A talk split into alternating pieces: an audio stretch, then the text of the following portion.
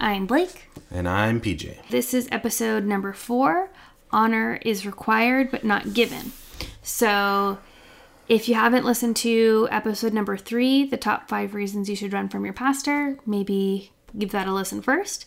And in this episode, we're breaking down reason number one of our top five reasons. So, we're going to give some real life examples of um, situations that happened to us from the church that we were at where it was evident that honor is required and not given. And so, if you've had similar experiences like this or have heard of like situations like this, then you definitely need to get out of where you are. Okay, so pretty much um, at the church that we went to, it was expected that you honor pastors and leaders and anybody who was like above Not you. normal honor though. Right, out of the ordinary. Not like common respect that you're, you know, walking down the street and you, you know, help an old lady off the ground that fell. Yeah, no. That's pretty honorable, but that's not what we're talking about. we're talking about getting the emotional shit beaten out of you and like do it with a smile on your face. That's honoring. Right. So, an example that I have of that is um, the place that we were at. I was the creative director. So, I was in charge of making sure all of the videos, graphics, like all that kind of stuff was um, was executed. And so there was one particular Sunday when um, I didn't have a video ready. And the reason that I didn't have it ready was because our whole entire team did a leadership summit that week. And we were going through this book called Five Dysfunctions of a Team. So by the end of our time there, we'd only gone through like four out of the five dysfunctions or whatever. So everyone agreed to extend the summit an extra day so that we could finish the whole book so that we didn't have to figure out another time that worked for everyone's schedules to like come together and finish it. And so I said, okay, guys, if we do this, um, the new video that we had planned on having for Sunday is not going to be ready because I'm not going to have time to finish it. So if we extend this, that means that this video is going to get pushed out one more week.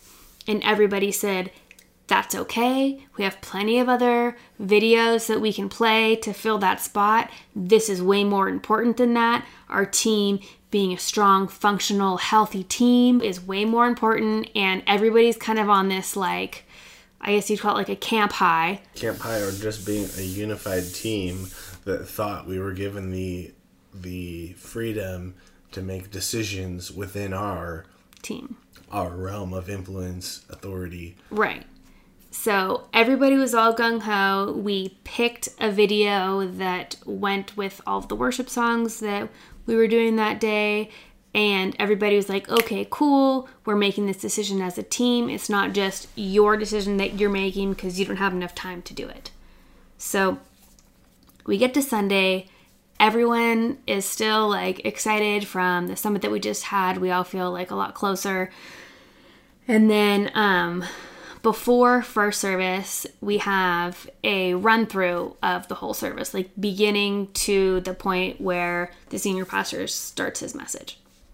And so we're going through that run through, and the senior pastor's wife, who's also the executive pastor, is there watching it to kind of like coach us and help us make things better. So we get to the point where we play that video. She stops the whole room and says, Whoa, whoa, whoa, that's the wrong video. And we're like, No, that's the right video. We explained to her why we had changed it. And then, then she threw a fit.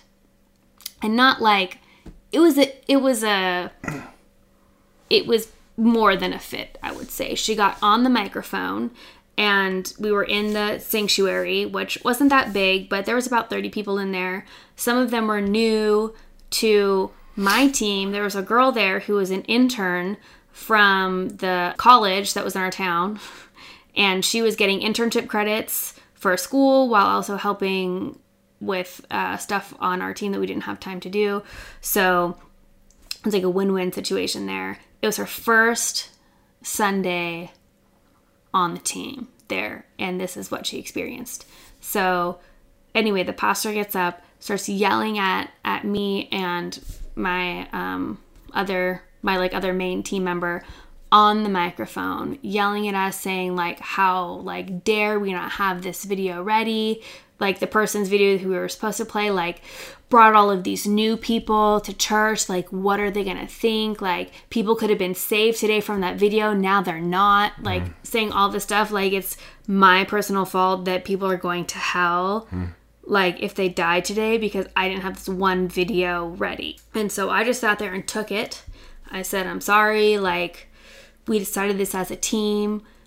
Nobody else from the summit that we were just at though stuck up for me and said anything, which I wouldn't have either if I was in their position, honestly, because all that would have done is would have directed her anger at them instead of me. So why would why would including right. would have been two heads on the chopping block. Right.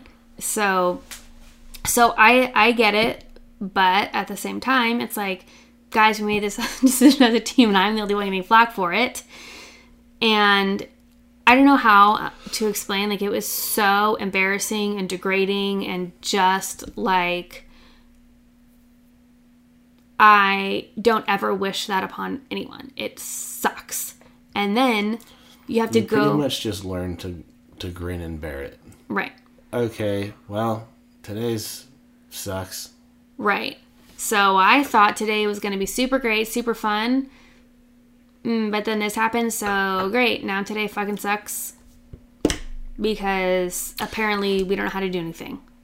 I feel like a lot of these reasons, and I know we're just talking about number one, but like I- I feel like a lot of this is like they're like sales tactic. Mm-hmm. It's shock and awe. Yeah. It's like they know, they know they're hurting you. They may not know how much, Yeah. you know, but like they they're going to make a scene, and if you you respond with you know making your own little scene, they're going to escalate and make an even bigger scene. Mm-hmm. And like I don't know what it is in them that makes that a, like a, an option. I feel like it's very childish though. I feel like you know it's like when you're a baby and you don't get your way Yeah. you think or you maybe it's a learned behavior. You've you learn over time that you get what you want if you throw a big enough fit. So i feel like it's a serious immaturity if you're if you're being led by somebody who will escalate a situation to get what they want.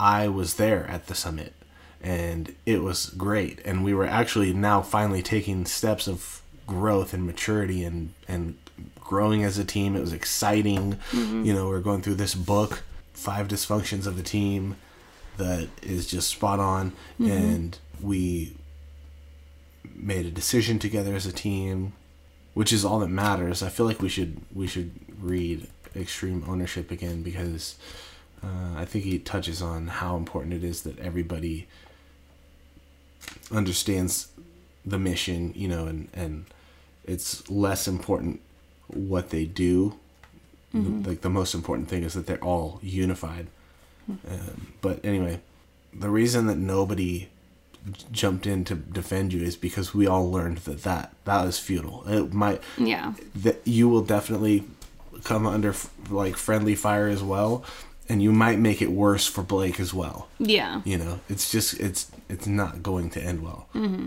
That's what is in everyone's minds. Like, oh shit, like Right. just wait for this to pass, wait for it to get over. You know, it's like fucking assault. Yeah. I've heard that that the effects of spiritual abuse is the same as sexual abuse because, um, you know, it's like you hear someone you're supposed to be able to trust and be safe with, um, and how can you ever trust a person like that again? Like here you are, laying your life down to advance their mission, doing your best to please them, and it's never good enough, mm-hmm. and and they make you feel like worthless it's like mind-boggling because you're doing it for free. Something that that they would always say there is public honor gives you private influence. So basically, if you give them grace and honor and lift them up, try to everything in your power to make them look good at all times. Look good and feel good. Right. Then when you're in, in meetings with them, you know, that are smaller meetings or with them one on one, then you get to have say in what happens or something. And so it's interesting though because that situation that I just described, that was the complete opposite of what happened to me. So, you know, that's what we mean by honors required but not given. It's like they say, treat me like this, but I'm not going to treat you like that. Because I got publicly shit on. And then after third service, we were having a debrief meeting about it because, of course, that's what we have to do. And the pastor comes in with beer and drumsticks and apologizes. And it's like, okay, thank you. But she just apologized for being a little too extreme, but she still, you know, thought she was right, which I think everybody thinks that they're right, so I don't really fault her for that. Um, but yeah, the apologies, beer and drumsticks in front of, you know, just the people who were at that summit with us, not the rest of the 20 people who I got yelled at in Your front team. of. Yeah, the new people on my team. And that's just one example. Um, you know, there's there's plenty like that. And I think that that's something too that we've thought about and why these are are, you know, some of the main reasons why if you see stuff like this, like you've got to get out of there is because it's not just this one instance. It was something that happened all the time Yeah. frequently to many people, not just to me. So it wasn't just like her and I had a bad relationship. We actually had a really good one, you know, behind the scenes. This has been a breakdown of the number one reason out of five top reasons that you should run from your pastor.